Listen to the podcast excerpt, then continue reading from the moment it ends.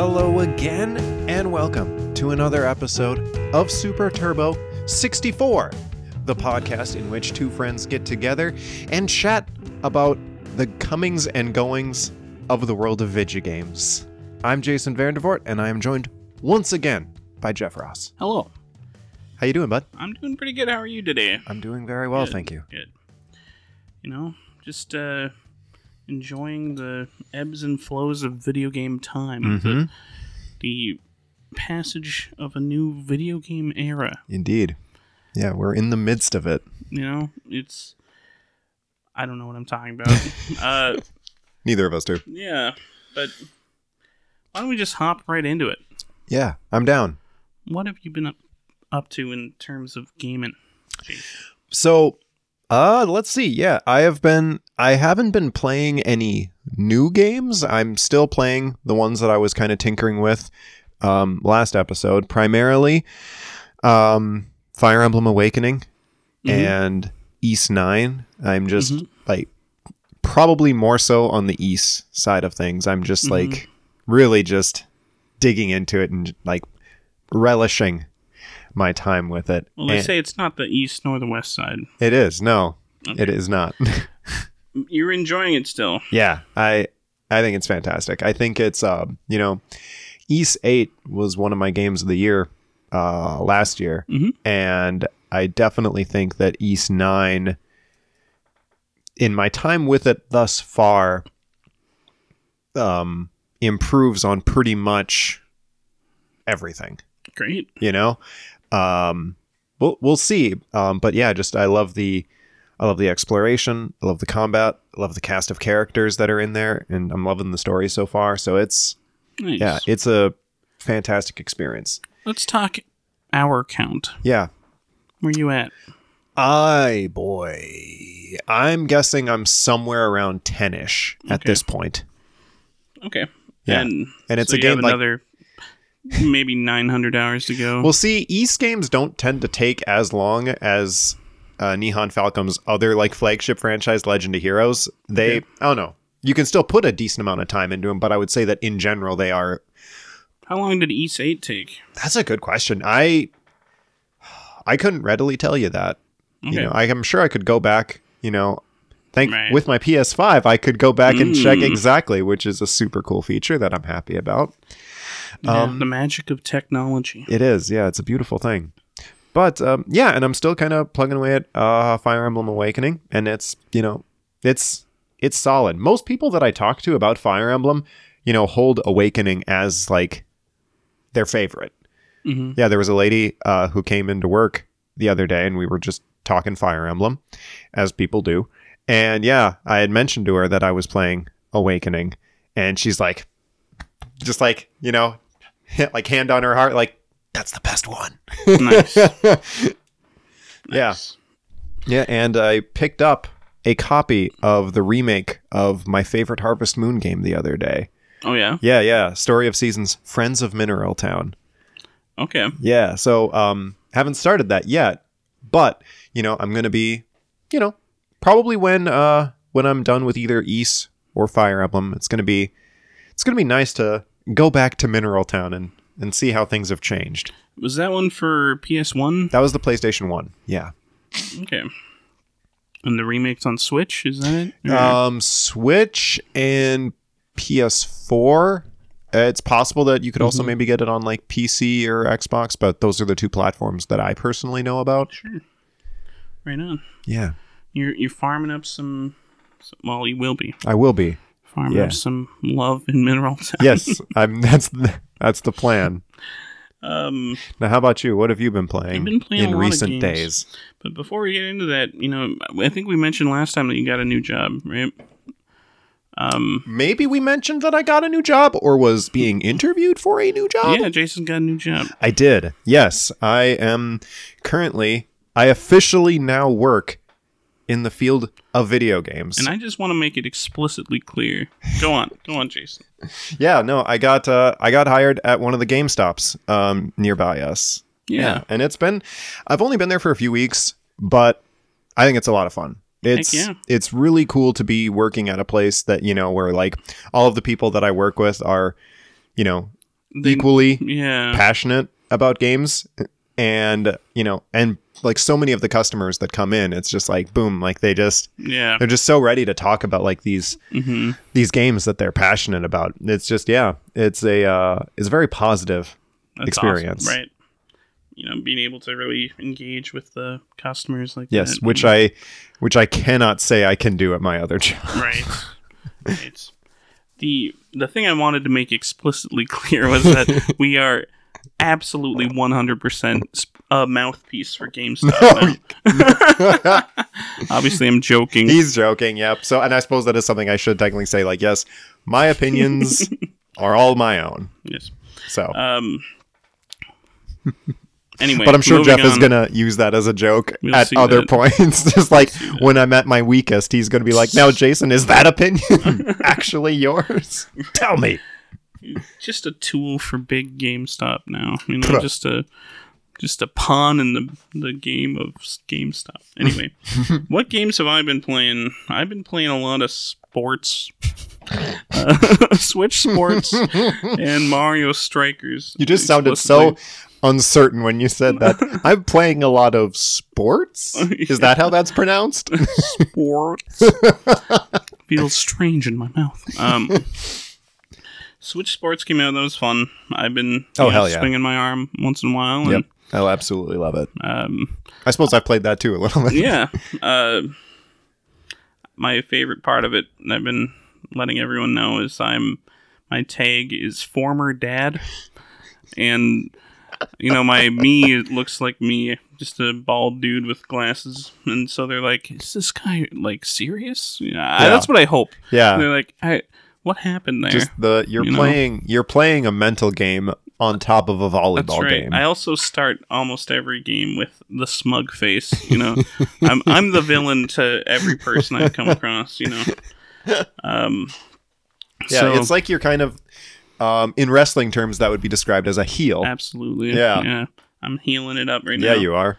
Um, but it's fun to only have four emojis to communicate with because you're Mhm. forced to like, you know, make the most of that. It leads and it leaves things up to interpretation for the people that you're going up against. Um, I always cheer on my volleyball ally whenever we rally well. good, good. But uh, That's just good team building. you know, it's the mental game. You know, Mm-hmm. it's it's a strong part of Switch Sports Mhm. for Nintendo Switch. Um, anyway, brought to you by GameStop. Uh, okay. Um, but I've been playing Mario Strikers as well. So, nice. uh, allow me to delve into my Mario Strikers tier list. Just kidding. No, they um, it has There's there's ten characters. right, uh, and I have an essay on each one. No, Good. I, Good. I, I that's how I was with Mario Tennis Aces. Yeah. But, uh, Yeah, well, it's like that was yeah. You went. I went, you know, Yeah. first into that game and never came out. Mhm. I'm a new man. Mhm. Um, Mario Strikers though is it's a little interesting because uh, you can customize your characters a Right. lot, Right. and some of them have like one stat is so bad it'll never be Good. yeah. No but- matter how much gear right. you put on it. Right.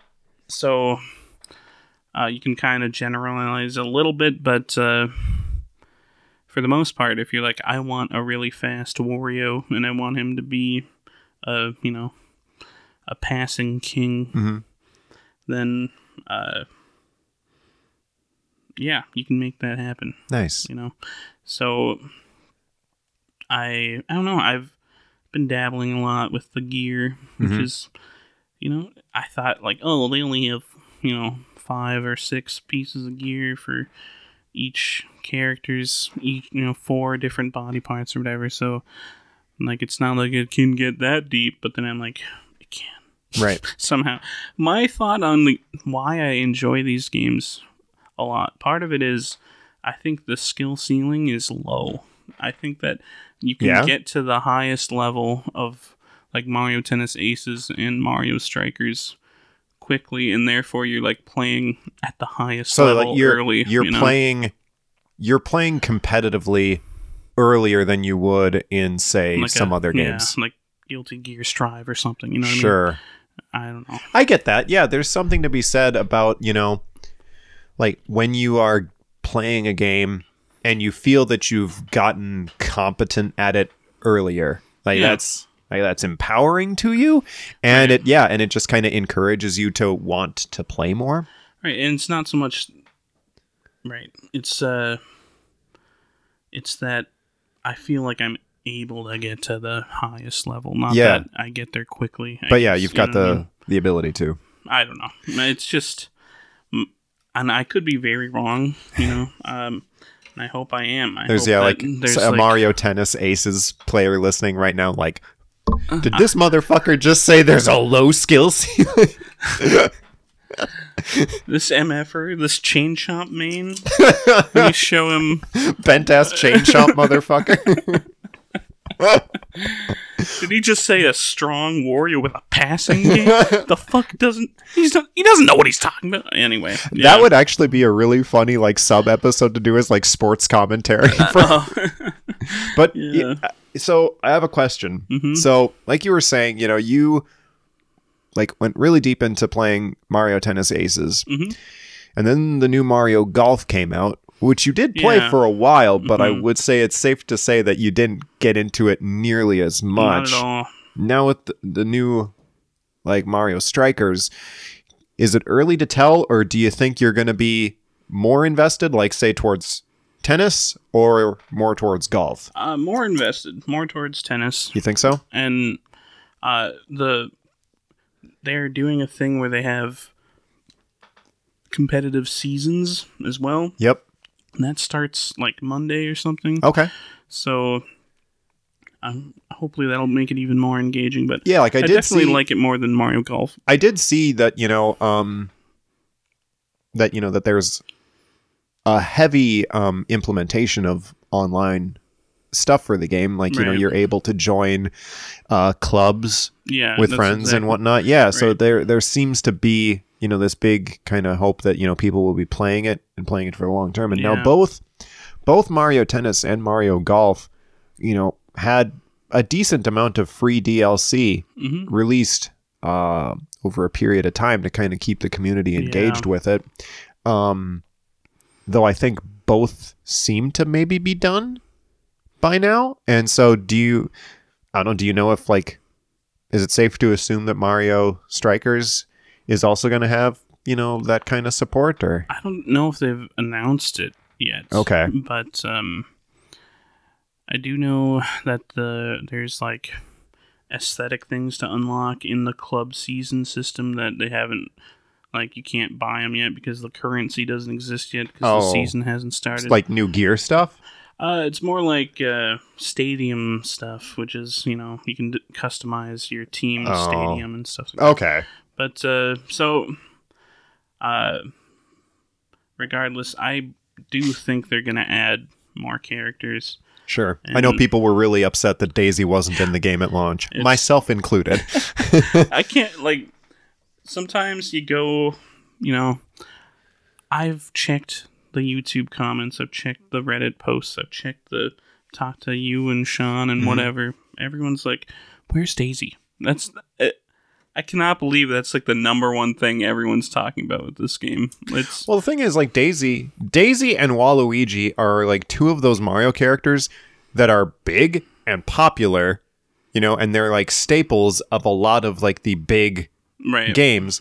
Yet they don't have their Mhm. own thing, Yep. you know. So, you know, to, I mean, you saw how many people, you know, were trying to get Waluigi in Smash throughout the entirety of Smash Ultimate's run. And so Mhm. I think it's yeah, I think it's fairly, you know, safe to kind of assume it's going to be a similar thing, you know, with people wanting Daisy. Oh no, I, I get. I just. Why is that the only thing they're talking about? Why not? They, they don't even care that they're gonna play it or not. I don't think Right. they're gonna play it. They're just being like, Daisy's missing. Mhm. You know, where's Daisy? But hey, you know, uh, I think about like fighting games, and Mhm. you have to like hold your breath that your character Each will be in season, the next yeah. game. You know. You know what? hmm That's a perfect way to segue because um if you want to segue. Yeah, Okay. So not yet. though. I'm just kidding.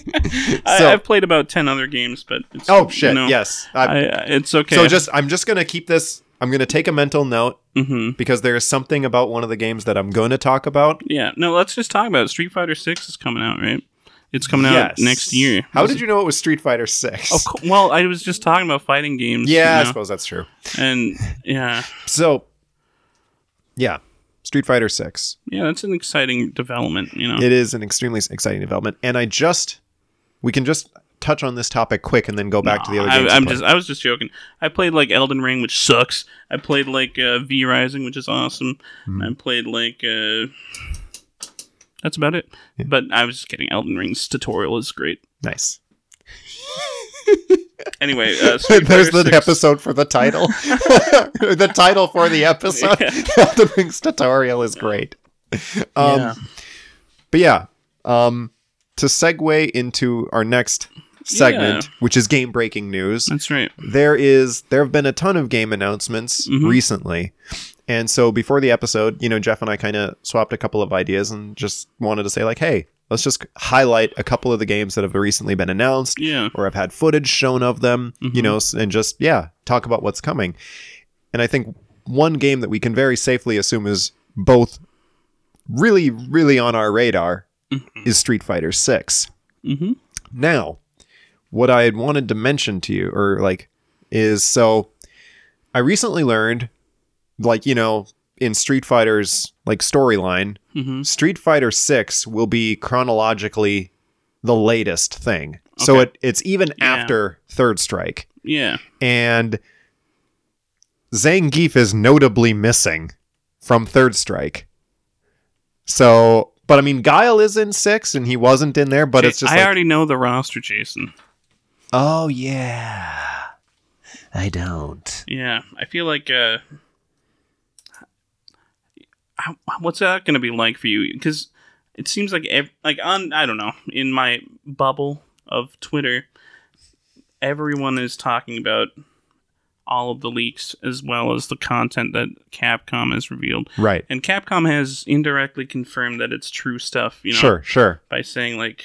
Sometimes in Metro City, we all see things we're not meant to see. I'm just we're just glad that the reaction from the community has been good, you know, which that is very just sounds dark, vaguely right? threatening. Sometimes in Metro City, Yeah, you see things you're not meant to. Right, This like takes the- a long drag from a the cigarette. original leakers shot in the back of the head by like Capcom's Yeah. agents. Yeah, um, but a DP you don't wake up from. anyway, it's it it will burn me up. Now I know how Sean felt because Sean saw the leaks for Strive, Mm. but those were not con- like obviously true like these Sure. ones are. Sure, there was sure. some speculation in those ones. Yeah. but these ones were like uh, development art for every character. Oh, right, right, right. So Okay. it's uh, it's exciting. Good. Yeah, Good. Okay, so yes, when we were originally talking about like these leaks and whatnot, you know, I wanted to, you know, remain surprised. You know. Right. So and so but it seems like Jeff knows you're gonna be the only one at the surprise birthday party. Is all I'm saying. you're, you're like you're gonna be like surprise and looking around, and everybody's like, "Yeah, we know."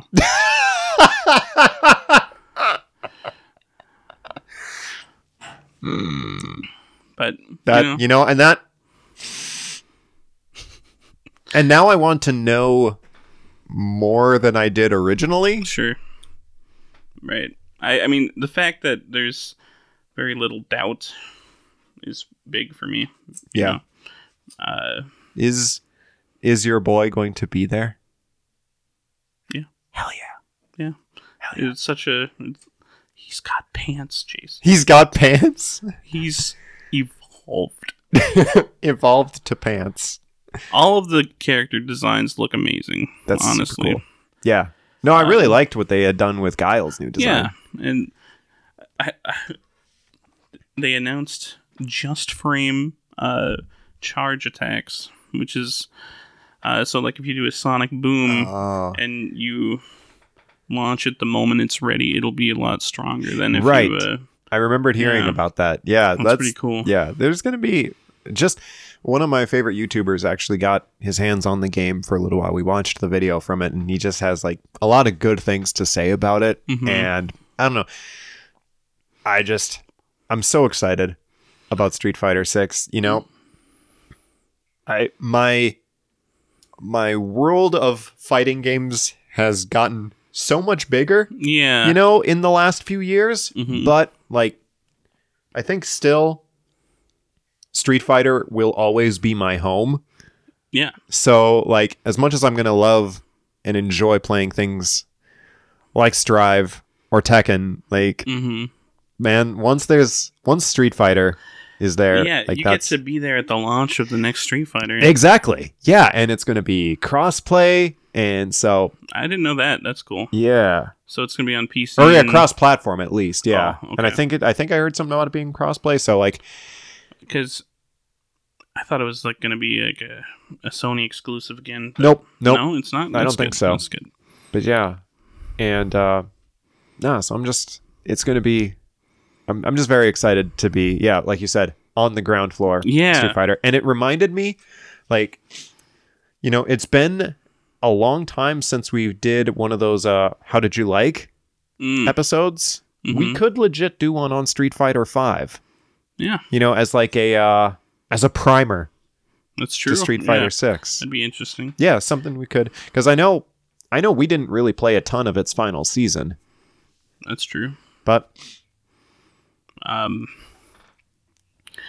yeah, I'm loving the flavor that SF6 has so yeah, far. me too. the you know this whole like the the music is really cool the design especially with the graffiti influence stuff Yep. like, just the animations are good Yeah, like nobody looks disgusting anymore like their their animation like i think about the faces in like street fighter 4 and almost Yeah. as much in street fighter 5 you know? yeah, like they couldn't decide i don't know they're leaning towards slightly more realism in six it Right. seems with the- exactly.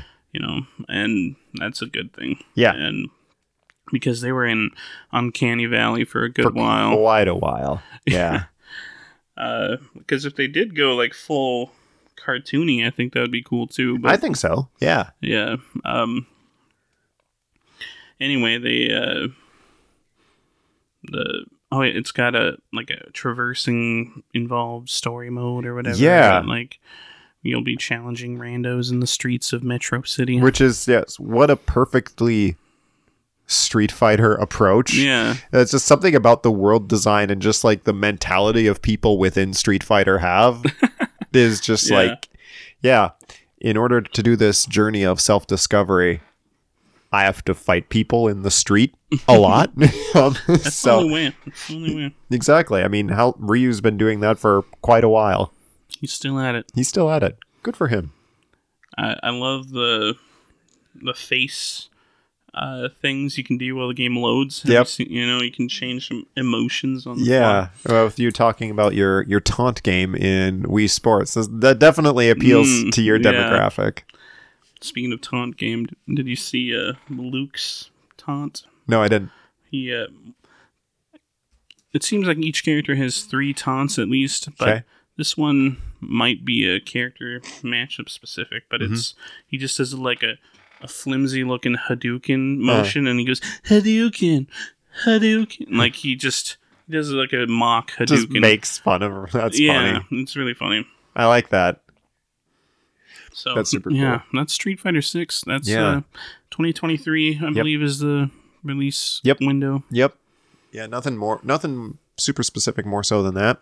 But yeah, Street Fighter 6 is just one of many, many games that have been getting spotlight and just, you know, acknowledgement Yeah. that it's going to be coming out soon. So I personally wrote down five games that have Mhm. recently been like announced or like shown footage of, you know, or just the games that we know are now on the horizon. Yeah, And so we've got Street Fighter 6. We I'm assuming that's probably a big one for both of us, but yeah, then there's um this one was just announced like either today or like yesterday. But uh it's the second part of the Final Fantasy 7 remake thing. It's called Rebirth. yeah, And what's cool is like, you know, the first part of the Final Fantasy 7 remake thing follows parts of the original game fairly closely, but then starts to branch out into something that feels slightly different. Okay. And Rebirth, this second chapter, from what I understand, it's going to be like this. The whole project is going to be like a trilogy. Okay. And so this second part looks to be deviating farther and creating like a new storyline. And and it just nice. looks like it's going to be pretty cool. I'm I'm very excited about like the footage that I saw from it, and so uh, and I That's think that is also, I think it said next winter if I'm remembering the trailer right. So got a little bit of time hmm left on that. Uh, next up for me is Star Wars Jedi Survivor. Remind me about that. That's going to be the uh, that's the next Star Wars game from the people who did Fallen Order. okay. Oh, right. 'cause- Yeah. Oh, Yeah. was okay. So, what more details do we know about So that? we got a trailer, and it's you know it's um, it's a lot of primarily just cinematic. You know, it shows Cal Kestis, you know, finding somebody uh, in a bacta tank, and Okay. I think there's a little bit of a Sith holocron around, and there's this old, I don't know, evil dude who is not Palpatine, but you know, looks, you know, Snoke. it's not Snoke, um, but yeah, he looks old and mean regardless. I'm sure someone already knows who it is, Hmm. but it, that person is not me. Um, but yeah, so just they've been talking for a while that the game is, you know, being made and whatnot, Mhm. but that's the first real evidence that yeah, it's you know, it's That's it's good. Yeah, yeah. I, I'm surprised I didn't hear about that. Um, I'm glad that it's uh, we got some news about it, and Yeah. I'm interested that they're going to continue. I mean, makes sense that they'd continue Cal's story. Right? Mm-hmm. Yeah, and I thought I loved Fallen Order. I thought it was quite fantastic. So I'm I'm excited to keep I like playing that, that. game quite a bit. Um, Then we've got uh, Pokemon Scarlet and Violet. You know, I just uh, Jason, I'm gonna. Jason was like, "This looks like it might be the one that finally fulfills our childhood dreams." yeah you know, to Yeah. paraphrase. Yeah. right? And you know, I think that's something that I think most people say during most Pokemon games. That's that's what I obvious. That's what I heard when you said that. Yeah. And But like the funny thing is it's like seeing the trailers for this game kind of confirmed this idea that I had had while I was playing through Arceus. mhm. And while I was playing through that game, I was just like, you know, there's a lot of cool stuff in this game, but more than anything, it just kind of feels like a tech demo. Sure. like a really well made tech demo, but it just doesn't feel complete to me yet. Yeah. But then seeing Pokemon Scarlet and Violet, I'm just thinking like, okay, yeah, like Mhm. you've you've already basically implemented all of the stuff and the things that you learned from Arceus. Yeah, you know, there's so many Breath of the Wild inspired games now, right? Yeah, and it's like the new status quo for open world games. and so, but the thing that like th- that and Elden Ring get right. a lot of praise for is density, which is Yeah. and another. It's just an important thing in open world games in general. Yeah, and, just making sure that the world is has stuff to explore Yeah, in it, which then- Arceus did not. Arceus is like yeah, a hilly terrain with random ass Pokemon wandering in circles. Yeah, you know? That's what it looked like to me. yeah least. no arceus like it was cool and it felt neat to actually be like say like walking through a mountainside and you know seeing pokemon that would logically be there and being able to catch them but like like you said it's just like Were they just walking in circles? yeah like they're just kind of walking around and Yeah. whatnot and it's just like it's the illusion breaks Yeah. pretty quickly you know Right. and uh but i mean like i said it was still fun when i was playing it Mhm. but i definitely feel like uh scarlet and violet You're Excuse me. excited about those. yeah i think it's going to be they're going to take a lot of what arceus did well Mm-hmm. and build on it That'd be good. and then my final final game that i'm you know pretty pretty hyped for is kingdom hearts 4 Yeah. yeah so it's like i mean in typical kingdom hearts fashion i watched the trailer and i'm like i have no idea what the fuck is going on but i'm excited and i'm going to be there you know that's like my kingdom hearts experience Mm-hmm. for the last 20 years or so That's funny. Uh, yeah. It's the thing that I Sean, our buddy Sean, told has repeatedly mentioned. It's just like, it's so surprising that they've already like announced it and shown it and have like a Yeah. like after such a long wait for Kingdom Hearts three, they're Right. like, "And here's the next one. You know, Right. it's all it's it's a good thing for Kingdom Hearts fans. For sure. Yes. Yeah, for real. I I don't think many of us expected there to be solid continuation so soon. Yeah. Yeah, no, in terms of like AAA games that are coming up, the only one that caught my attention that uh, you hadn't mentioned yet was I mean, they're making a remake of Resident Evil 4, which is Neat. it very it's still very good and very playable today. Yeah, no doubt. And but it is such a good game. I'm, you know, happy to see that it's going to be getting some love and Right. like I've only heard positive things about the remakes of the last of two and three or whatever, yeah. you know. Um so as for like what I wanted to touch on in terms of games coming out though was there was the Steam uh summer games festival called uh Next Fest. Okay. And there's some definite highlights that I, I thought were worth talking about. And Sure. the thing that I noticed was like the tribute games. You know, Yeah. there was a lot of that going on. Like I- I sent uh, the Discord like a a trailer of Undetected. It's a it is a Metal Gear Solid. Yeah. game basically. it Yeah. looks like Metal Gear Solid One, which is really cool. And then Right. there's like Agent sixty four, Spies Never Die. Which uh, you can guess what that's like. yeah, it's basically yeah, Uh, it looks just like uh, yeah, just Uh, like GoldenEye. it does, and I'm like that would be fun to try. So I, yeah. all of the next fest games have demos, or a, a big majority of them do. The That's really featured cool. ones do. So That's super cool. um, like uh, It is cool to now we're seeing games being made.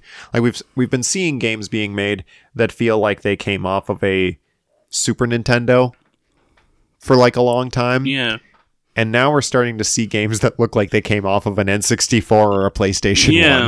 1. it's pretty wild. Um, let's see what else did I write down here. Like uh, another like another one that was really inspired by another game but different was um Thunder Ray. This one wasn't uh, like on the top front page, but Uh-huh. it was uh, highly anticipated in the action game genre. It was it's a punch out inspired game, but you're fighting like intergalactic monsters, like in a like sort of space boxing kind of thing. So uh, you're just a guy though at the same time, like your dude is a boxer. Sure. And it looks really fun. Nice. Uh, the animation is beautiful so far, like really Very cool. good 2D animation and um but like the another one that jumped out at me specifically was uh Moonscars, which just looks like a a very nice Metroidvania that uh it looks polished. It's got excellent pixel art. It's got like the really cool 2D combat stuff. Like nothing jumped out about it that was like I've never seen this before. But yet there like the combination of the art of the things that you like. the action, yeah, it was like, oh, this looks really fun. yeah, that's the thing. Like, you know, I will I will never be disappointed to see another Metroidvania Mm-hmm.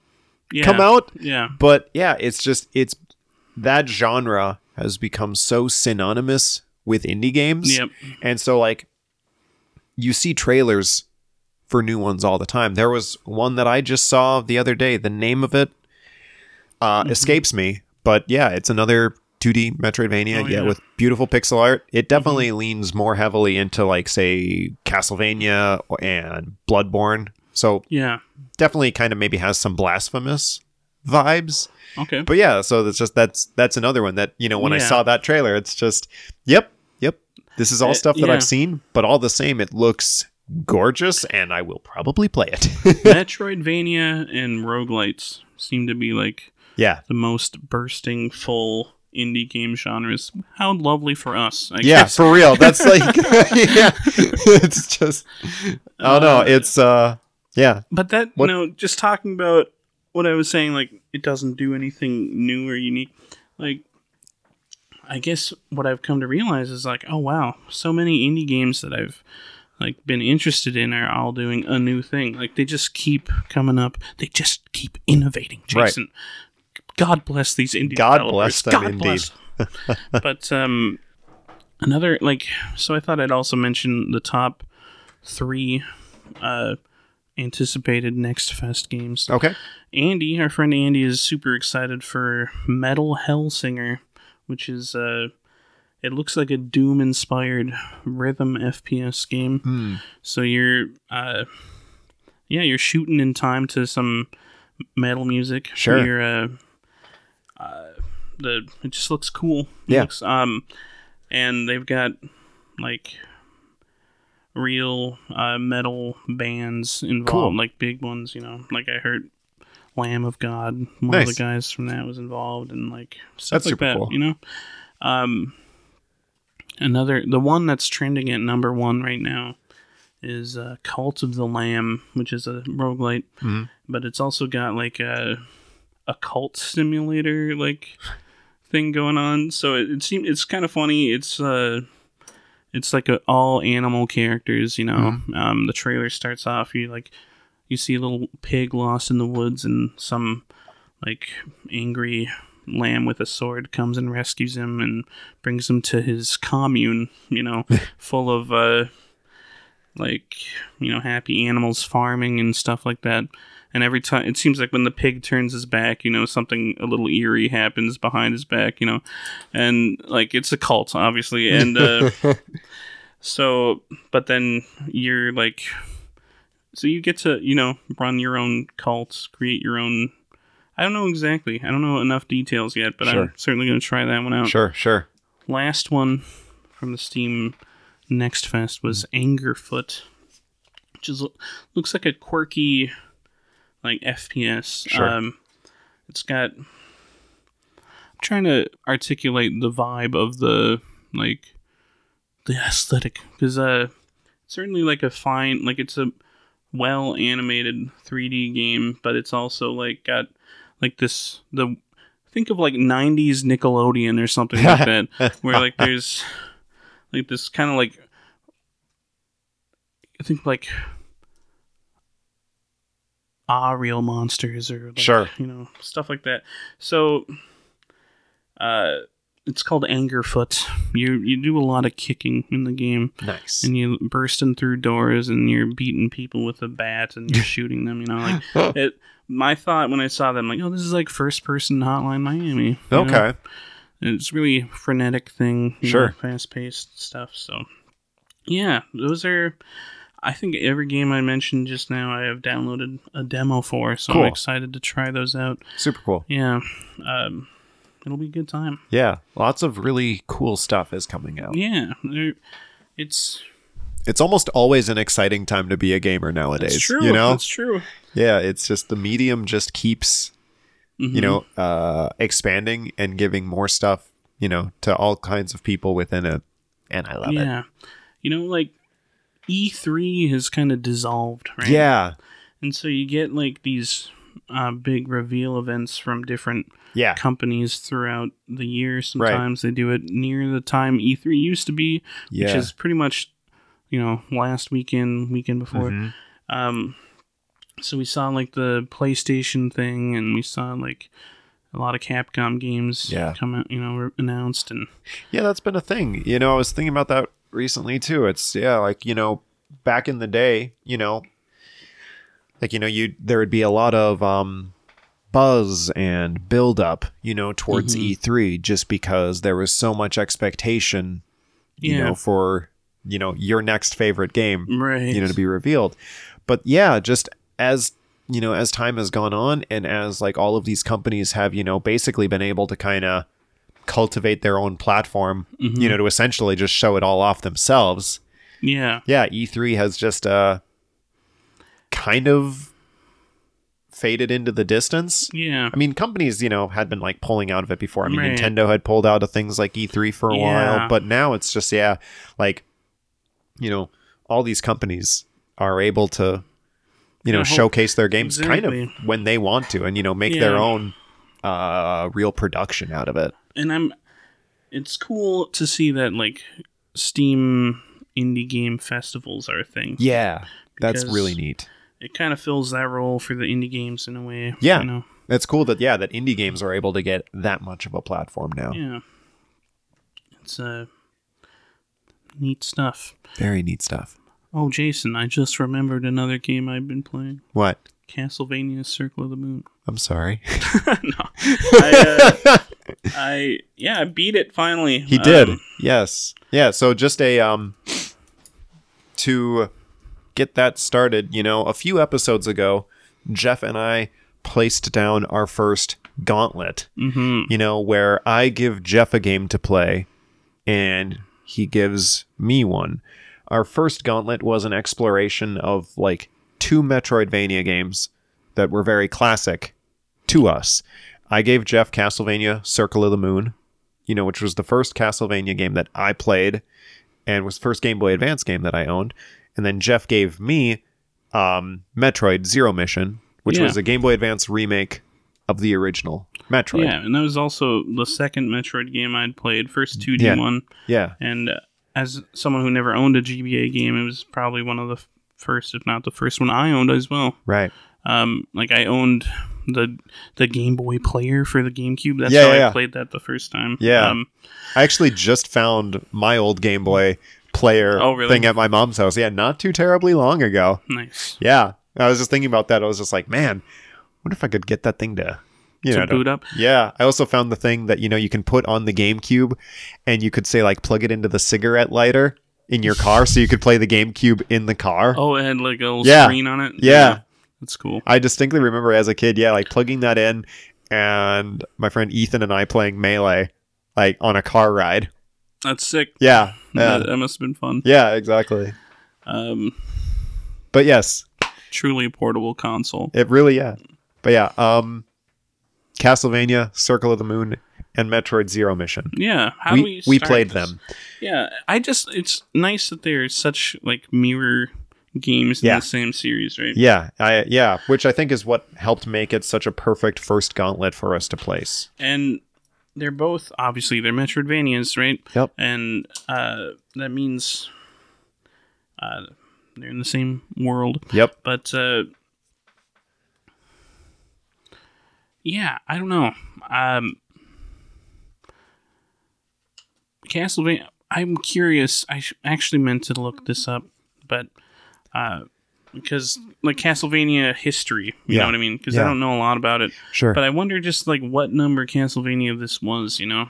Because I believe like at least Castlevania 3 had been out before Castlevania Circle of the Moon. I'm pretty sure it was, yeah. Um, but that being said, like Metroid Zero Mission was like technically the sixth Metroid game ever, you know? Right. Um, yeah, by the time both of those games had come out, I think both of them uh, recognized what people deemed classic from each franchise.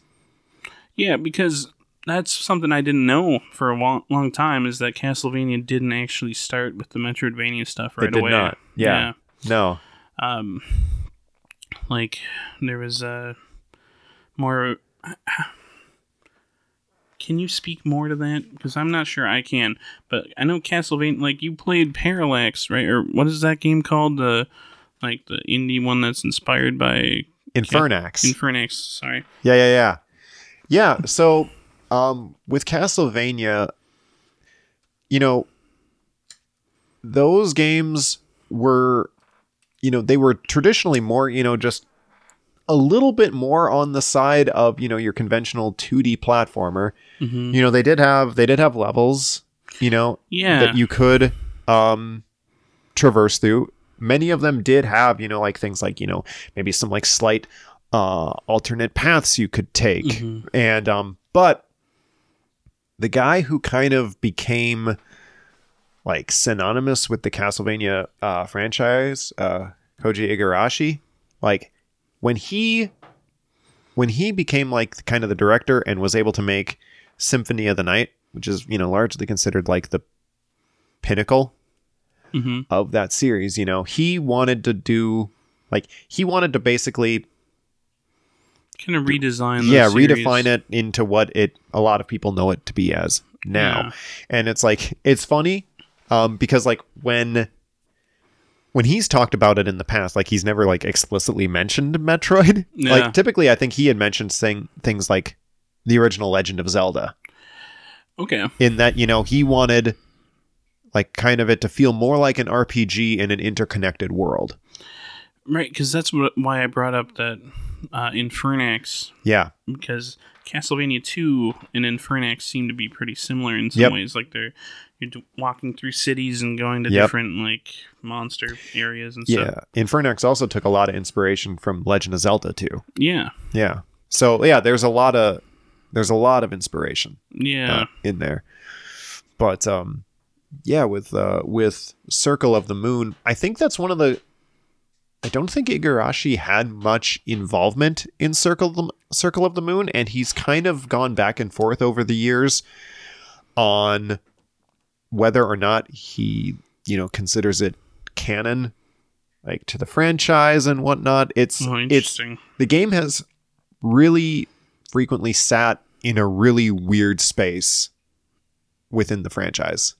okay, I didn't not- obviously I didn't know that when I first started playing Sure, the game that I was playing I don't know one of the outliers I guess Sure. but I still yeah when I played it as a kid you know that was my early like my earliest representation of what these style of games Yeah. were. hmm like the Metroidvanias, like that didn't term didn't even really exist to me until years later. Yeah. you know?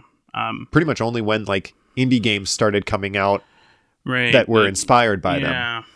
And so, like with Metroid Zero Mission, like I had played Metroid Prime, and I'm like, oh, this is phenomenal, and Yeah. I really like Metroid. All of a sudden, Right. I want, and this new one has just come out. This it's a remake of the first game. What a perfect next game to play! Yeah. And it really was a lot of fun. Yeah. Um, and it, uh, Jason and I just watched like a quick IGN recap of that game actually because for Jason, you know, to be fair to Jason, uh, they finished that game months ago now, and I just finished Circle of the Moon a couple weeks ago. Yeah, I think I I started playing Zero Mission late February, early March. Right, and it's only a, few hours long. Yeah, exactly. So I mean, I you know, I played it in, you know, maybe a few sittings, Yeah. you know.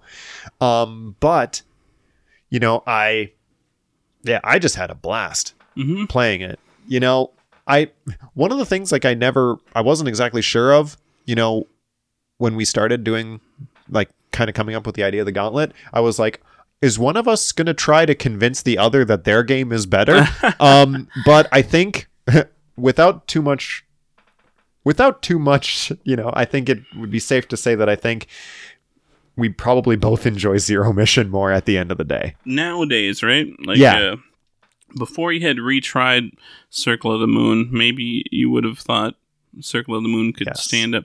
That idealized memory is a li- is stronger than Yeah. the real thing. So what's kind of funny about that is so when we first pitched the idea hmm for the gauntlet, you know, I was playing through Circle of the Moon Yeah.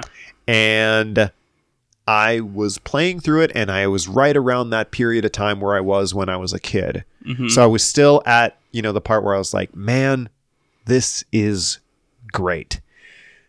I did not know that like kind of the a turn. yeah, that it does take a turn. So like the second half of the game, or maybe more accurately, like final third, is painful. It's this. It's the two-headed dragon in the room. Jason. Yeah. it's not that good at the in the second half.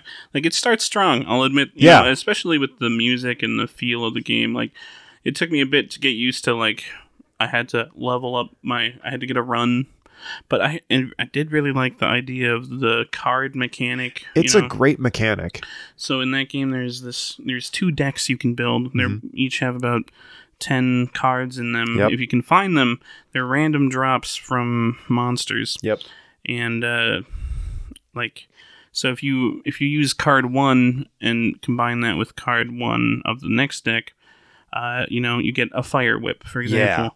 But then if you use card one and with card two, you get a leaf whip or something. You know, Yeah. and so on. And then if you combine card two with card one, you get like fire armor. You know, Yeah, that's the sort of thing you're getting, right? And you're encouraged to once you start getting cards, you're like heavily encouraged like yeah, mess around with it. exactly. you know? It doesn't even like you.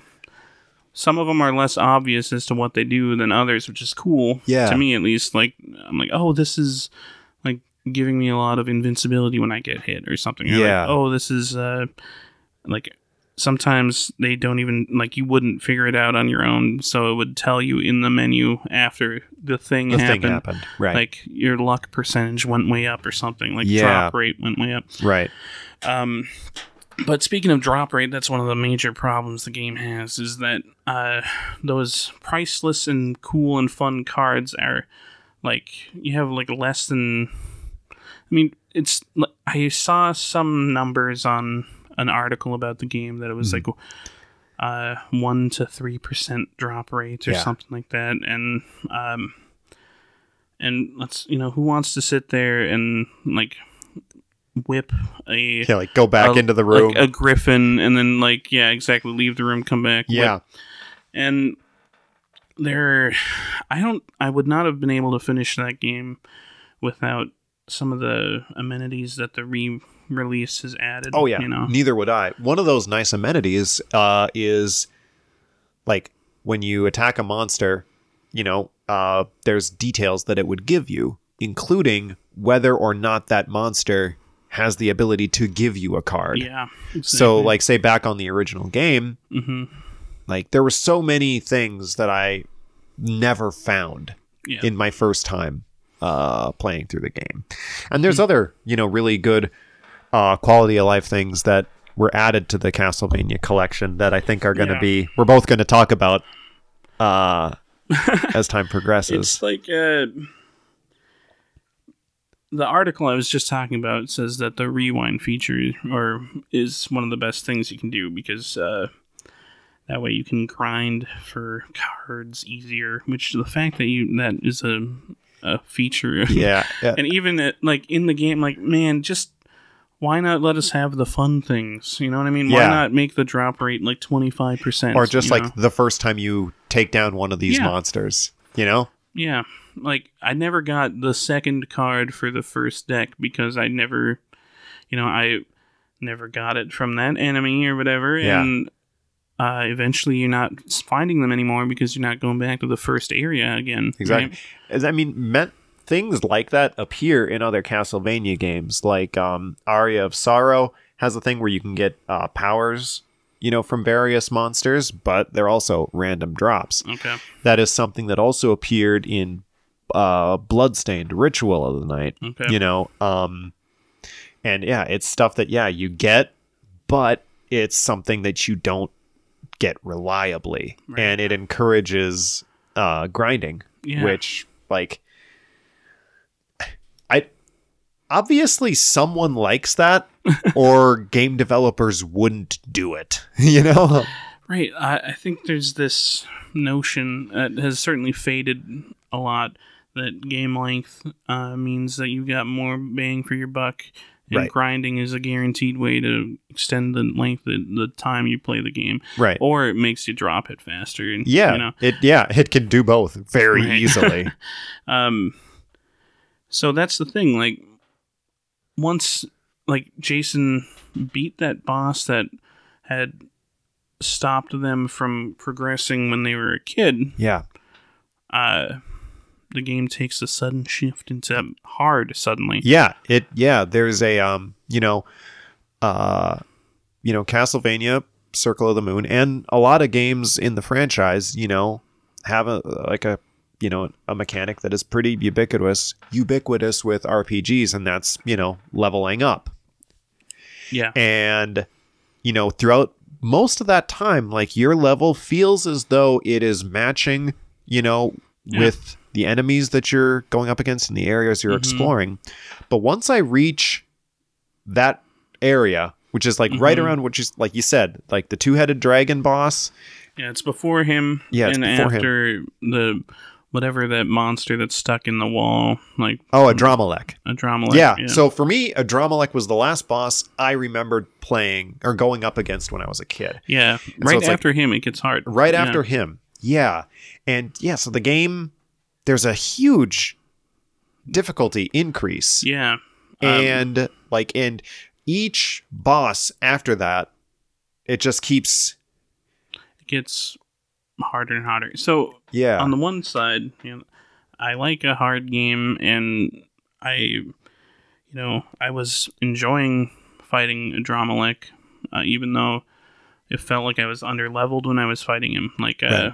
it wasn't so much that uh, I didn't like his patterns or something. Um, it was, you know, I'm like, okay, I just I'm not doing enough damage to kill this guy right. and I'm I don't want to go back and grind and get XP from idiot enemies, you know. Yeah. And the next area is crazy. It's it's the floor is lava basically Yeah.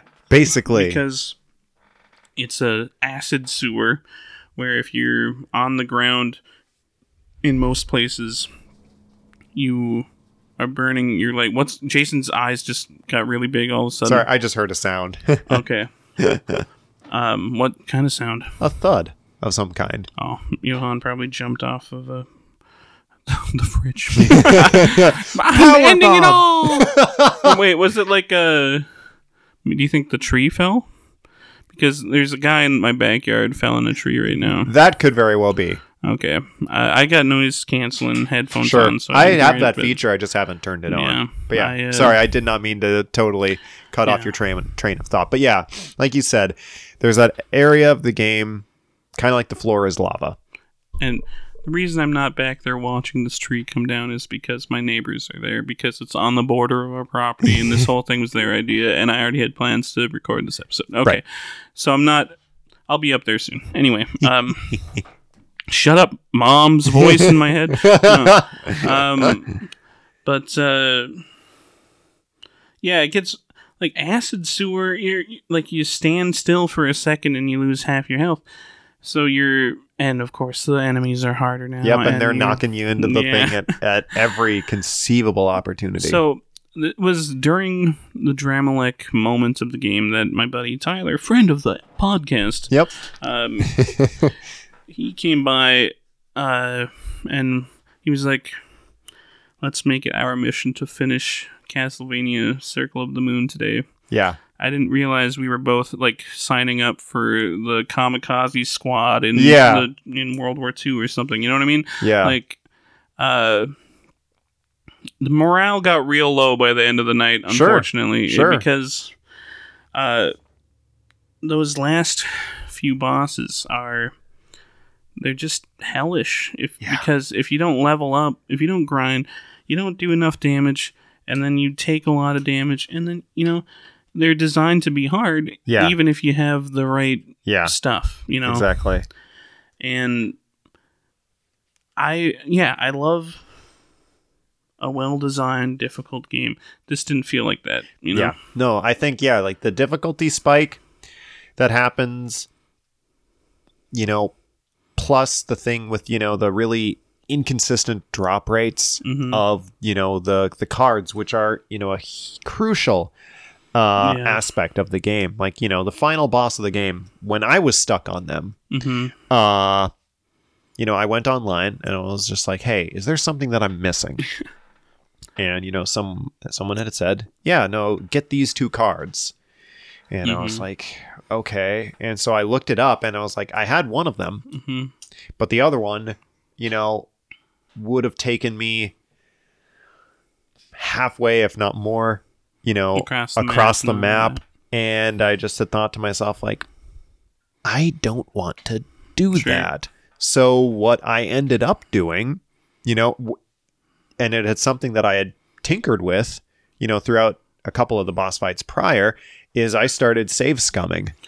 Yeah, throughout. Yeah, yeah. like I would um because the game has a quick save feature. So like say, you know, with Final Boss and just previous things beforehand, I'd be like, "Okay, I've made it through 2 3 of their patterns, haven't been hit, gotten a couple of good hits in myself. Let's do a quick save." That's exactly what we had to do as well. Yeah. Yeah.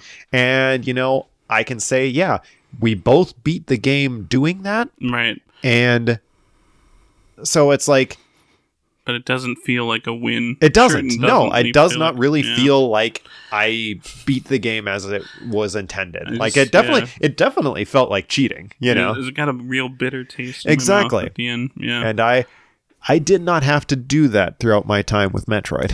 It's a totally different game. It, like even though, like we were saying, they're like mirror images of each other in a way for Yeah. these two genre like genre defining series. yeah, But uh, Metroid Zero Mission is just uh, it's pretty simple. It's Yeah. uh, straightforward. It's um, short. Uh, there is no RPG mechanics in the Nope. game. Uh, and it's games like Circle of the Moon that made me think growing up, like, I don't like RPGs. You know what I mean? yeah, because it, it takes some RPG mechanics and does them badly. Like I can, Right. I mean, it's like, weird. It's weird to be dissing on one of my childhood favorite games, but as an adult now and fully playing the game, I can see some of the stuff that is very wrong with it. Yeah, You know, you've grown as a person, and so have the games industry, right? So Yeah. has the games industry. Uh, no, I, like my first uh, experiences with games with like level up mechanics were things like uh, Zelda Two and Dragon Warrior, which is the first Dragon Quest Yep, game. yep. Um, like. I didn't enjoy those games, you know, when I was Sure, a kid, and sure. my attention span attention span was too low for those. I think, Sure. especially, and uh, I never like not until uh, like Fallout Three did Mm-hmm. I ever play a game that was widely described as an RPG again. Um, which is a long time It is. between Dragon Warrior and Fallout, Fallout 3. 3. Yes, it is. Um, but I was like, you know, a post-apocalyptic wasteland shooter with RPG elements. I'll play it, and oh, I can see why this is fun now. You know Exactly. what I mean? Yeah. I mean, like the leveling up and just like that slow build, like that's a nice. It can, when done well, it can be a really nice way to show the player like how how far they've come since the beginning of the game. Yep. You know, but that has to be well balanced and tuned Mhm. to the game around them. The other way you can do that uh, is to just have you fight enemies from the early part, I guess, if that Yeah. makes sense. Uh, and Metroid does that a lot of the time. Yeah. At least it did in Zero Mission. Because even now, uh, as you know, 15 years later or so, I remember beating that game the first time and just mowing through Space Pirates with the full like Yeah. suit back Yeah. and like after having crawling through like the zero suit area, Yes. you know, and like just murdering these people Just that like, are yeah, that- desecrating my ancestors' home. you know? Right. Yeah. Just like- just like that sense of empowerment that you get at that point. Yeah. What a what a great moment. Like that's honest. Like that when you see the crayon. uh or whatever, like drawing, drawing, of uh, Samus holding a uh, Chozo's feathered hand. You Yeah. know, It's super s- cool. I yeah, I'm, I'm tearing up. No, uh, it's one of my favorite m- game moments. Yeah. Period. You know, Yeah. I just love that. Uh, so because you get like the feeling that she's detached from everything in the Metroid games because she is a silent protagonist and she's like silently killing people that are like you know monsters and space pirates and she's listed as a bounty hunter Right. but then you know You're not really the- given much to empathize with her Right. with, you know? and at the end of zero mission it's like it's been personal the whole time you know what i mean Yeah. It's like- exactly. yeah yeah, at the very beginning of Zero Mission, you know, you get this thing showing like, you know, this is me going home, hmm seeing what it like what has happened to my home since the time that I've been gone. And yeah, and her basically just describing it as her like her origin story, Yeah. you know, essentially, which is just yeah, insanely cool. Mhm. Do you want to fully switch gears over to Metroid, or is there more that you? No, I, I mean, what else can be said about Castlevania? Uh, the final boss fight is dog shit. yeah, Um, I mean, I mean, I don't think it's a spoiler to say that your final boss fight in a Castlevania game is Dracula. I mean, that's right. that happens. But yeah, it's just it's that kind of classic design where it's just like really, really big monster does like three or four attacks. Mhm. All of them do a shit ton of damage, Yeah. but it, that's it. I think uh, one thing that um I want to try Symphony of the Night again. I want to Sure. try like the the universally loved ones because Circle of the Moon is seems to be It's divisive. yeah, it's divisive, but also mostly positive. Yeah. You know what I Yeah. mean? Um, but like because the things that and I think part of what I didn't like about it, oh gosh, is uh like I didn't like a lot about it, frankly. Sorry. It's Um, okay. but it's like okay. The, uh, I felt like, especially in the first half of the game, in the first, like it was hard to even remember where I was or where I was going, just because everywhere looked the same to me. yeah. And part of this is because it's on a Game Boy Advance, right? But like, uh, also, you know, just like, um, I think that was a big one. Special moves and everything, like the controls. Of course, there was only like, you know, you had L, R, A, and B, and start and select on Yeah. a Game Boy Advance. So there was Not a ton you can do. right? Like, so if you're if you want to wall jump in that game for some reason, it's R when you hit a a wall. Mhm. You know, um, like like it didn't feel like a fun traversing game. You know what I mean? Fun Yeah. movement game, uh, and it didn't feel like a fun exploration game. That's and, one of the things that Metroidvanias, yeah, should have is like Mhm. as as the ability to traverse the map kind of becomes, you know, Yeah. more open to you, you know, exploring the map should get increasingly more fun yeah. uh, and That'd rewarding. nice. Yeah, right. You know, And from what I re- just from glances at Symphony of the Night, and I did play Symphony of the Night a while, a long while back for Uh-huh. like less than an hour. Uh-huh. Um, but I remember the, you know, I remember thinking, or at least in comparison, I wasn't thinking, why does every room look identical? You know what I mean? Right. And that's something that, as far as I remember about Zero Mission, I don't think that it had the same problem. But- yeah, I no, I would uh I would definitely agree with that. Mhm. And it's like, you know, with Castlevania, you know, like it's something that is um an asset to the game but also a detriment is the fact that the castle tends to also be a character in the game in a way. Um, you know, because like Dracula's castle like appears and it always is like it's different. Um, but it's like it's a it's this external manifestation of Dracula appearing in this new place in this new time. But, you know, there's only so much that you can kind of do, Mhm. like say with a castle. I mean, honestly, like in my opinion, like Circle of the Moon probably does just as good of a job as, you know, creating variety in its biomes as Symphony does. Because Okay. yeah, you've got like, you know, your parts of the castle proper. There's like the clock tower. Yeah. Um, there's like the caverns below.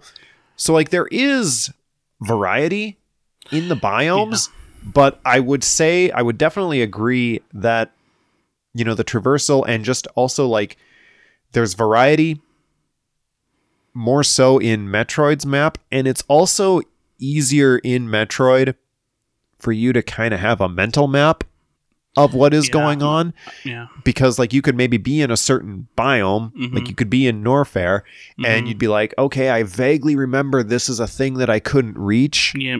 you know but I can kind of maybe remember the stuff that led up to it Yeah.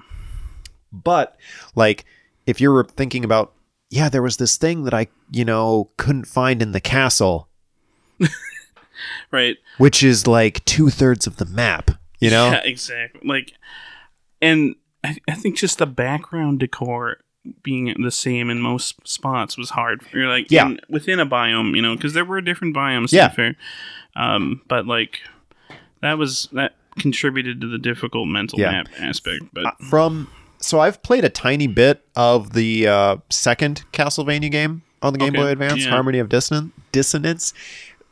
At least in my time playing it, that does seem to do a slight better job mhm, at you know creating a more vibrant and yeah, you know different feeling map. You know, um, Right. it's been a while since I've played it, so honestly, at this point, I'm probably gonna have to restart it.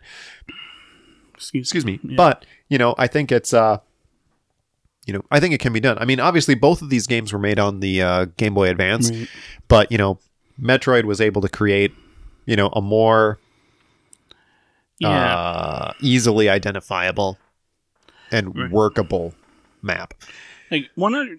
And I was going to mention the music quick because I said I did like the music, but it got old really fast, Yeah. unfortunately. And I think that was partially because, again, the memory limitations, because these songs ended up being like less than a minute and a half long or something, and Uh-huh. it would loop again. Yeah. And, uh, it seemed like they it was a front loaded music Yeah. game as well because uh, the first Castlevania area, at least, I mean, had the coolest song. awake Yeah, it's a banger it's a good song. And whenever then, we yeah, play like smash ultimate and we're on a castlevania level you Yeah. bet your ass i am pl- picking that song Yeah.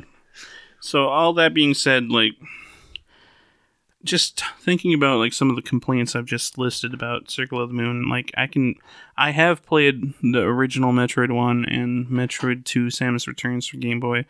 And yeah, it had those problems worse in Sure. you know. So I mean they it's not like one series is, you know, was intuitively better or something right like that. right i think this is just you know just a case by case thing Right. but um you know there were two you know th- i mean i did have a couple of questions that i was Yeah. going to specifically ask you Mhm.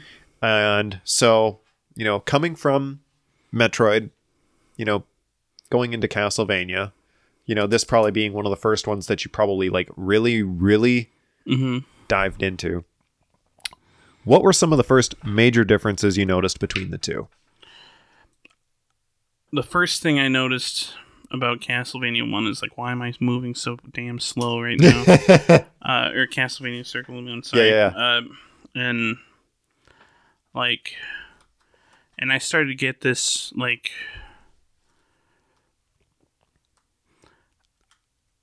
I, I guess I started to realize early on, like, oh, maybe the combat is important in this game series or something. Because I would say in Metroid, it, for a It's- long time, it didn't feel that important. It's not. Yeah, like you can you can just as easily go through the game, you know, Jumping, letting the little yeah. space slugs be. yeah. Well, I wonder how many pacifist runs you could find on YouTube. you know I mean, um, so yeah, like you couldn't just run and jump over like most of the enemies early on, and right. And if you like did, you- yeah. it would really come to bite you in the ass on your way.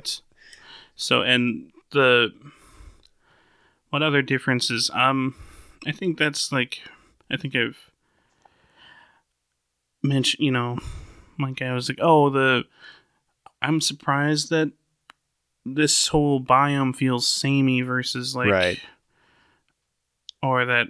It, at first, I didn't realize there were biomes because I was in the first area for a long time. Right, right. And uh, it's a relatively large area in the game. Yeah. Um, but so, uh, also, uh, Metroid has a feature on the map where it shows you uh things. yeah. No, yeah, like um, you know, when you reach certain waypoints in Metroid Zero Mission, you're given this vague approximation of where you should go. Like it Mhm. doesn't hold your hand to get you there, Right. but you know, it's it's enough to say like this is probably the way you should be going. but not only that, like if you have missiles now, it shows you where the red doors are. Or if you have power bombs, you know where the green door something like that, you know? And like if uh you can see like, oh, there's a, a cavern here that or like a column here that I didn't finish or whatever. Yeah. So I must maybe. Oh yeah, I remember now that I ha- have double jump now, Yep. so I can go check that Yep. out. Um, so I felt like I had to rely more on my own like memory of where the puzzles that I wasn't able to, Right. or whatever, the obstacles I wasn't able to beat yet, Yeah. or whatever. Which is difficult too. Yeah. If the map overlay doesn't really do you favors in that regard. right. And to be fair, you know, it shows like, you know. It shows walls. Yep. It shows like, oh, you didn't find the ceiling or wall here, so Yeah. there must be more to it. right? Exactly. So there, yeah, it's not. Yeah, there's still stuff that you are able to kind of backtrack and look and see, you know, parts of the map that you are able, Mhm. you know, to go through. So I, yeah, it's it doesn't hold your hand, but I don't think it's. I don't know. With a, s- usually with once you unlock, get a new power up in Circle of the Moon with a Mhm. little bit of exploration, you're usually able to kind of find your way on the path right. without too much difficulty. And maybe I'm projecting here, but I think that's Metroid's evolution into more and more hints Uh-huh. is pretty divisive in Yeah. uh, the Metroid community. Like because, especially the remake of Samus Returns, um, Hmm. you have a button that just like shows you every. You get this button immediately, uh, by the Uh-huh. way, uh, where it does like a radar pulse and it shows you like everything you can interact with in a room, In a room. and it'll show you like you know, uh, yeah, like basically the secrets, right? Sure. So, um, and Dread didn't do that, Mhm. but which I'm happy about actually. But uh, it did also have like more and more like. It not only did it show you like the doors, but it showed you like, oh, here's that wall type that you can break now. Like that's showing up on the map now, yeah. which is helpful to make the game Super like helpful. quicker. you know? Yeah, that's just a good quality of life thing. yeah, But um okay. Now you know, we've talked at length about the uh the things about Circle of the Moon that, you know, neither of us really enjoyed. But do you have some highlights from your time Yeah, with the I- game? like if I certainly wanted to say that I really liked the the aesthetic of like this kind of bizarre monstery game like Yeah. it's kind of it's fun to be a vampire hunter you It know? is. it is a like I can see how that took off you know what I mean Yeah. And- I have always loved the atmosphere and vibe of Castlevania. and It's as I just was so playing much it I my like aesthetic. I could see you know teenage Jason getting really into this you know what I mean Yeah. like I because Jason's always been a fan of monster movies. Yeah. you know, um, oh yeah. Like the old ones. Right? The very old ones, yeah, like the Universal monster, like Yeah. horror movies from the 30s. Yeah, no, that's that's my jam. and so yeah, I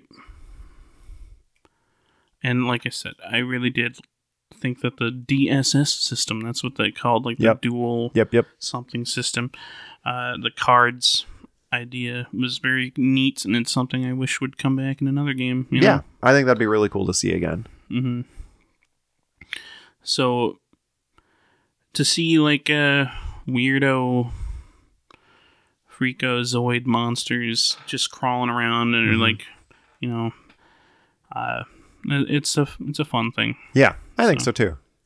Those would be my highlights, I guess. Cool. Um,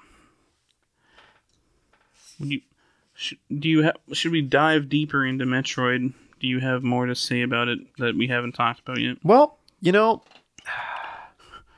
Show's page of notes. I maybe you know I just might have a thing or two, Right, but no, yeah. it's no like honestly, it's it's largely stuff that we already kind of went Mhm. through. Um, So I guess then I have a few questions Yes. as well because I wanted like, did Metroid what in what ways did it surprise you? Um, Metroid, you know, Metroid surprised me because, like, you know, like how you were saying with Circle of the Moon that you, you know, really enjoyed the, uh, uh, like the atmosphere, Mm-hmm. you know, of the castle, like the world that is going on in there. Um, that was also one, that was one of the things that, yeah, that I was instantly uh, taken with, Yeah. you know, in Metroid is, yeah, like it, it felt like a, it felt like a world that was going on independently of what you were doing. Yeah. You know, like, that, right? You know, we we just kind of cl- had glossed over it, but you know, when we were joking about uh, pacifist runs of Metroid, that you know that there are instances like there's really no objective reason to you know run through all these corridors, you know, just Mhm. blasting everything in sight, and there were there was at least one time specifically where the solution to a puzzle like showed up for me like just because I stood in the room and Mhm. actually observed what was going on like they're Mm. like the little they're like the little purple bug guys Yeah. like there's a period of the game where it's like there's these little the these egg sacs Mm-hmm. that you know no matter what weapon I had I could not break them Yeah. and so I was like, just, I was hopelessly stuck. And I walked into a room with, you know, and I just see the little purple bug guys like hopping around. mm-hmm. And, you know, I just happen to think, I just think to myself, like, gosh, what am I missing? Mm-hmm. And I just happen to keep watching. And they all just kind of like crawl up the little tendrils of the egg thing Mm-hmm. and they eat it. Yeah. Like, I have no control of what these little bug guys are doing. Yeah. And here they are, like they're just going to town on this egg, and they open up the path for me, yeah. you know? And, you know, kind of like how you were saying uh, earlier, like, you know, like the planet, you know, I mean, it is Samus's home, you know?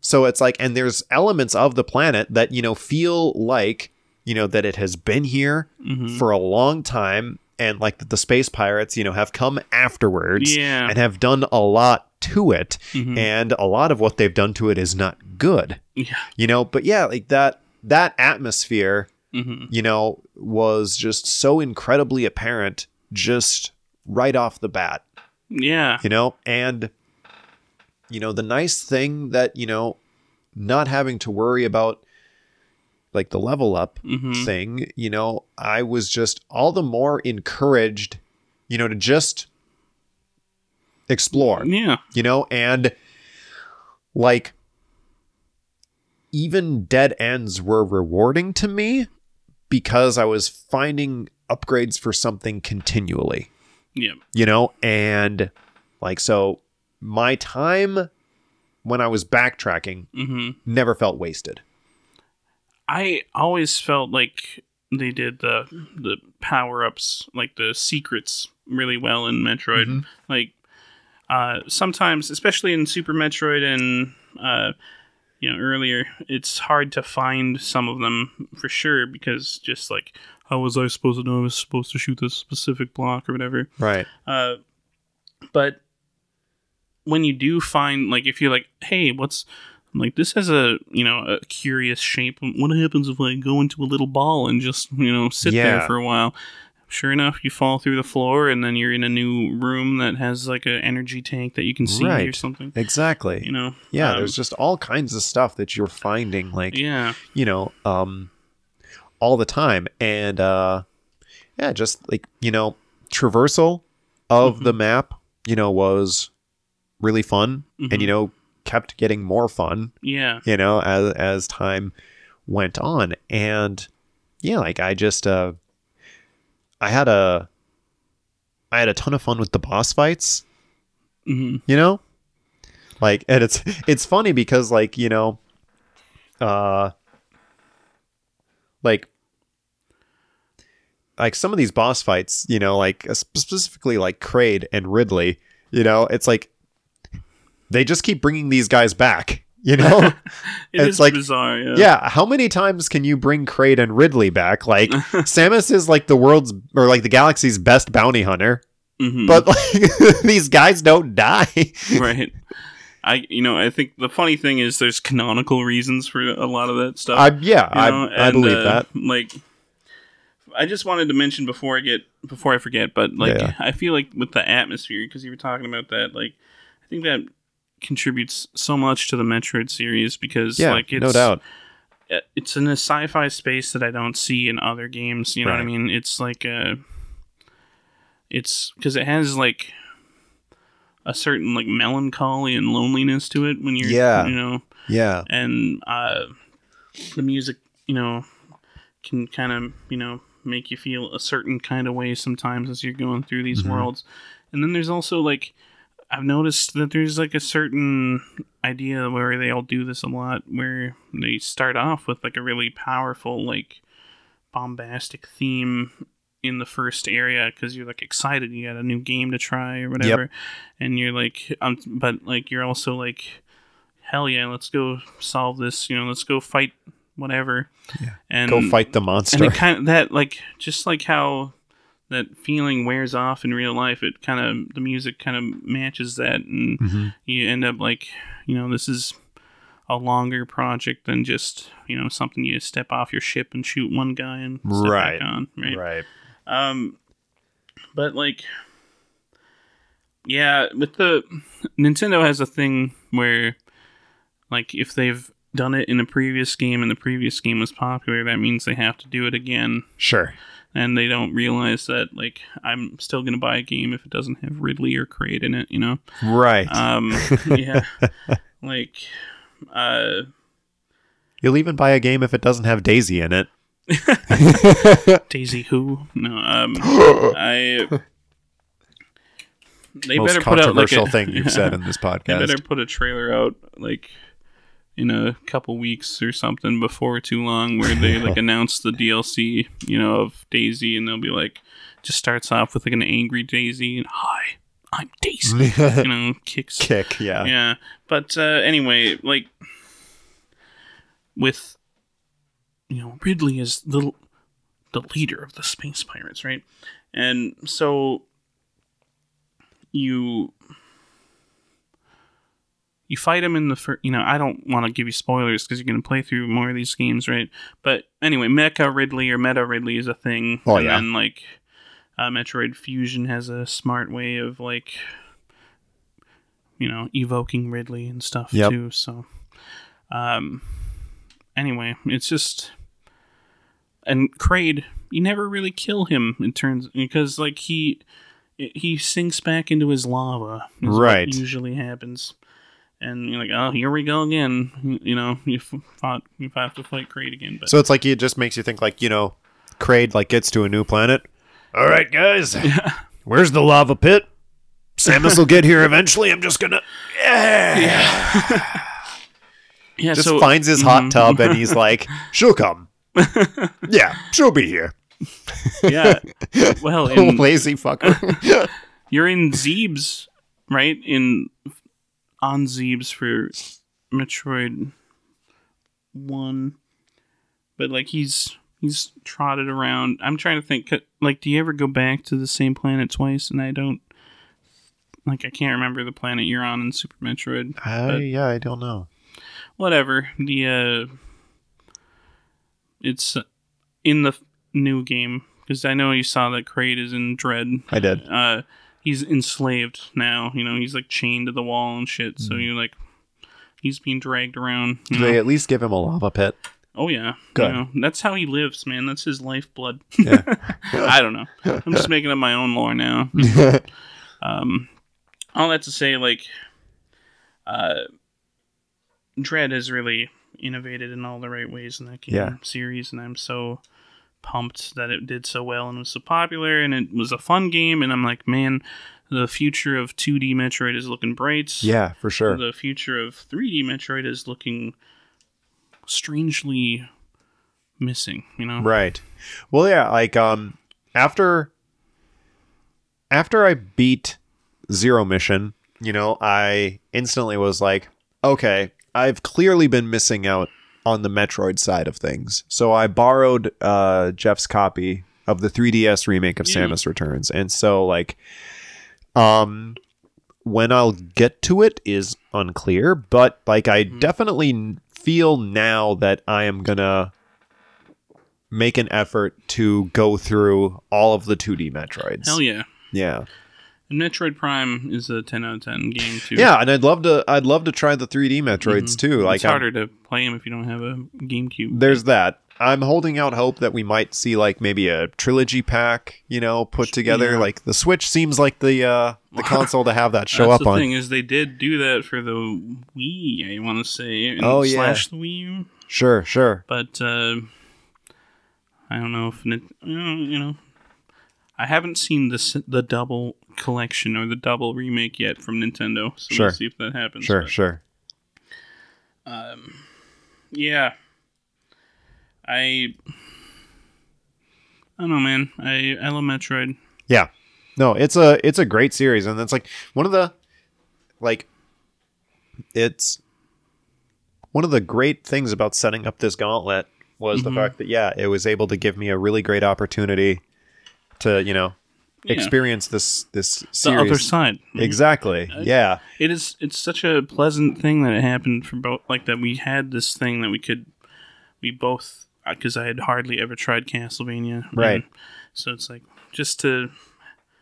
I feel the same way. Like, Mhm. what a nice treat to dabble in the Exactly. other side. Yeah, if I could, if I could, if I could find like another Castlevania game for you to play while I'm playing Samus Returns, you know, maybe one that's I feel a little bit better about now, but I don't know. It'll be be really interesting to kind of see, like, because I I want to, you know, I, like I said, I was playing or I'm playing a little bit of Harmony of Dissonance, and like, so I'm I still you know want to experience more of the classic Castlevanias Mhm. too. But yeah, I'm just really curious, like you know, just how much more, uh, how much am I going to explore the uh, Yeah. franchise? I'm a lot more interested right now in exploring Metroid than I am Sure. Castlevania. Just at at this moment. Yeah, yeah. I, you know, I won't lie. I've thought about like, am I? How soon am I going to play another Castlevania? Because I kind of want to.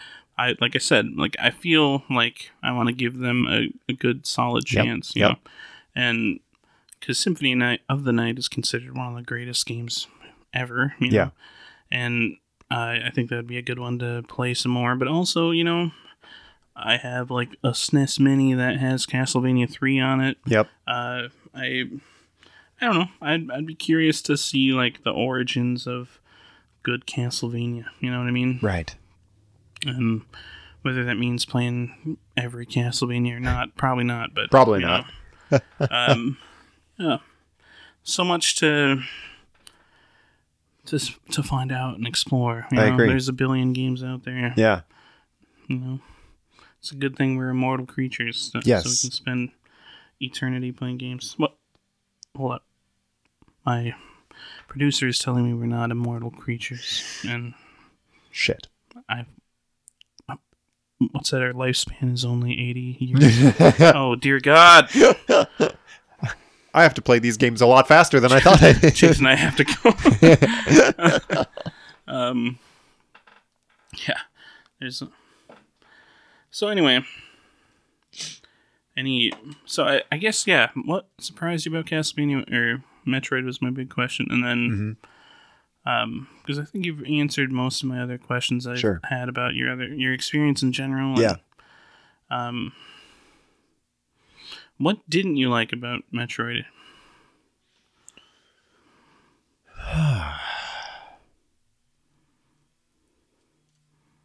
It's a perfect game. I know it's hard to think of something. um, Um,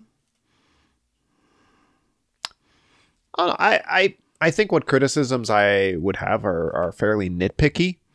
sure. You know, uh, at this point, you know, just like, um, there were a couple of puzzles outside of the thing with the little purple bug guys that you know Mhm. were felt strangely like strangely placed. There were just a couple of times that I did get kind of lost and turned around, and the solution wasn't as obvious. As Yeah, where whereas like where the game for the most part does a really good job of kind of giving you at least that tiniest nudge in the direction that you should be going. Mhm. There are a couple of times also where it is where the solution is a little archaic.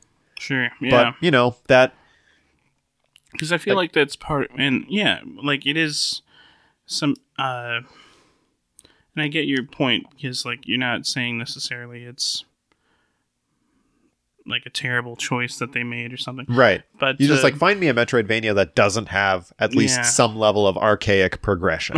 you know, I Right. I just don't think that happens, honestly. when I, you know, talking about uh, Metroid a lot today, and then and thinking about Dread, like I just keep thinking about that one, like the director of the original God of War games. Yeah. Did you hear about that whole thing where he got in hot water with gamers because he was saying how poor the design in Dread was because he didn't know he was supposed to shoot the ceiling in an early room and uh, like the fact that there was no hints i don't know it's pretty funny in a way to see this you know this guy uh, he also he quit the game Sure. forever immediately after that like he was like i'm not going to keep playing this if it's you know Sure. and like the first one of the first like time I saw that there was a compilation of other people streaming it for the first time and finding it like accidentally immediately, you know. uh just but so it, it's like but that is a, a feature of Metroid whether you like it or not is getting stuck, you know. Um, yeah.